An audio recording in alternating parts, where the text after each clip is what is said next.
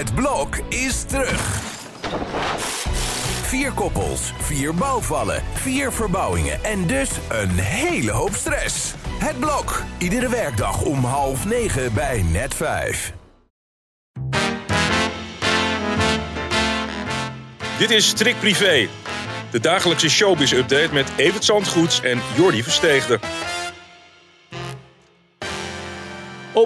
Privé Day, want het is weer woensdag. Het blad ligt weer in de winkel. En wie beter dan jij, Evert, kan ons vertellen wat er deze week in staat natuurlijk. Nou ja, we kijken natuurlijk nog even terug op Max Verstappen. Zijn enorme zegentocht nu ook in, in, uh, weer in, uh, in Zandvoort. En uh, ja, het is een prachtige dag geweest met veel belangstelling van veel BN'ers. Veel mensen die smeekten om een kaartje. En sommigen hebben dat ook gekregen. Of in ieder geval weten te bemachtigen. En onder hen een heleboel leden van de koninklijke familie. Dus die zie je ook allemaal in beeld. En wie er wel is en wie er niet is en waarom niet, dat lees je ook nog eens allemaal. Volgens mij kunnen wij daar echt nog een heel jaar lang op teren. Hè? Op dat gevoel wat we afgelopen zondag met z'n allen hebben gehad. Die overwinning. Nou ja, duurt ook bijna het hele jaar natuurlijk. Hè? Het hele circus verplaatst zich nu weer. En ja, het is toch een, een vast onderdeel van elke zondag geworden voor een uh, heleboel mensen. Ik bladerde eerlijk gezegd meteen door naar pagina 12 van de privé. En dat uh, is een verhaal dat gaat over Hans. Hans, voor heel veel mensen onbekend misschien. Maar als je Ik Vertrek XL kijkt, ken je hem inmiddels wel. Hij is uh, samen met zijn vrienden en zijn vrouw vertrokken naar Italië om daar zijn droom na te jagen. Om daar een resort te bouwen. Maar deze man die is dus tijdens de opnames overleden, hè? Ja, hij heeft een, een, een fataal ongeluk gekregen. Een, een dramatisch verhaal met zijn uh, weduwe. Die vertelt, ja, hoe moet het nu allemaal verder? En dan in, in de geest van hem wil ze het hele project toch doorzetten. Maar ik moet even zeggen, ik vertrek. Hoe lang loopt dat programma al? Zeker een jaar of vijftien. En het is toch werkelijk een van de leukste programma's van de Nederlandse televisie gebleken. Al die tijd. Wat ze doen is af en toe vernieuwen. En nu hebben ze dus de XL-versie. Teruggaan naar mensen en, en, en, en, meerdere mensen in één uitzending. En uh, het is weer een nieuwe variant erop die opnieuw anderhalf miljoen kijkers uh, voor de televisie uh, zet op de zaterdagavond.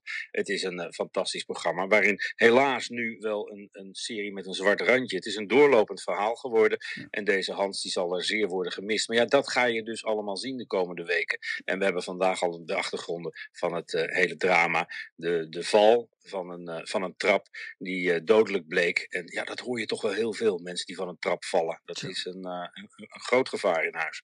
Heel verdrietig. Ander verdrietig nieuws uh, dat vandaag uh, ook uh, via de Telegraaf naar buiten is gekomen, gaat over Danielle van het Schip, de dochter van Willeke van Willeke Alberti. Alberti. Ja. ja. de dochter die zij heeft samen met, met Joop Oonk, haar eerste echtgenoot. En het is een, een, een, een vrouw die in 1968 is geboren, die yoga-docenten is.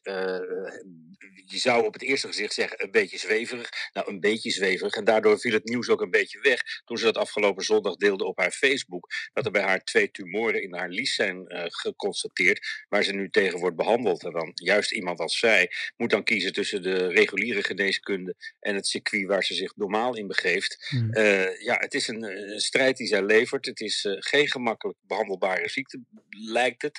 de familie heeft het lang binnenskamers weten te houden, want al in april is, zijn die tumoren bij haar geconstateerd. deze week komt het naar buiten tegelijk met haar nieuwe boek wat ze geschreven heeft. En Pagina Vrouw brengt vandaag het, het nieuws naar buiten.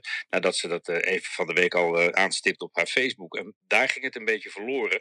Omdat ze uh, ja, een hele enorme aanloop neemt naar het drama wat zich in haar leven afspeelt. Maar waar ze vol goede moed tegen vecht. En ja, daar kunnen we er alleen maar heel veel sterkte bij wensen. Tot slot wil ik toch nog ook even stilstaan bij Willeke. Want wat een verdriet heeft zij te verwerken dit jaar. Ja, die krijgt aardig wat op de bordje natuurlijk. Het is de affaire met Johnny de Mol die al een tijdje liep. En voor haar al sinds april natuurlijk ook deze zaak ernaast waar niemand vanaf wist. Ze heeft drie kinderen en, en met, met twee zijn de grote problemen die zij zich zeer ontzettend aantrekt familiemens en moeder als zij, als zij is. En daar kunnen we er alleen maar heel veel sterkte bij wensen natuurlijk. Het zijn twee totaal verschillende affaires. Ik denk dat uh, de, de zaak met uh, Danielle haar ontzettend aangrijpt, maar die met Johnny ook. Want ja, dat was de voorbeeldige zoon natuurlijk altijd in ieders uh, optiek. Mm -hmm. En ja, het is een kwestie waar die op dit moment heel weinig aan kan doen, zolang de zaak bij justitie ligt. Maar je kan je voorstellen dat het aan Willeke vreet. Straks een van de coaches van The Voice die in opspraak raakte na de onthullende uitzending van Boos lijkt te werken aan een comeback. Maar eerst gaan we naar de wedding bells in Showbizland, want Nick de Jager is dan eindelijk getrouwd. En alle voortekenen waren er. We zagen er al met jurk in de weer, met alles, met de catering die heel belangrijk was. Want ze wilden zelfs een Febo-wol hebben. Ze moesten in een Amerikaans interview nog wel even uitleggen dat wij de kroketten hier gewoon uit de muur halen.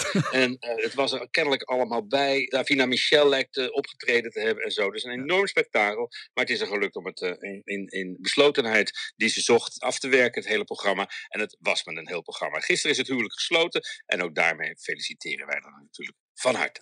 En over feliciteren gesproken, we gaan in één ruk door naar Peter Heerschop. Hij is jarig, 62 ja, jaar. En hij kan hem in alle vrolijkheid vieren, want het, het, gaat goed met Peter. Al gaan we hem missen in, op de 538 op de vaste vrijdag, waar hij zo'n jaar of twintig Lieve Marianne deed. Dat ja. gaat uh, eindelijk stoppen, na 20 jaar. Ik geloof niet dat het helemaal zijn eigen keuze is. Ja, de makers van, van de ochtendshow nu op 538. Die hebben een nieuwe koers uh, voorzien. Hmm. Wietse de Jager doet dat. En uh, ja, nou ja, daar is hij vanaf. Maar ja, Peter Heerschop, die zien we op uh, zoveel terreinen. En uh, vandaag met een, uh, met, met een feestmuts op, denk ik. Ja, dat denk ik ook. Nou ja, hij was afgelopen weekend te gast bij Humberto in zijn talkshow op RTL 4. En Humberto vroeg hem om de column um, Lieve Marianne voor te zetten op Radio 1. Waar Humberto dan ook weer een programma heeft. Dus misschien zit er inderdaad nog wel een comeback in.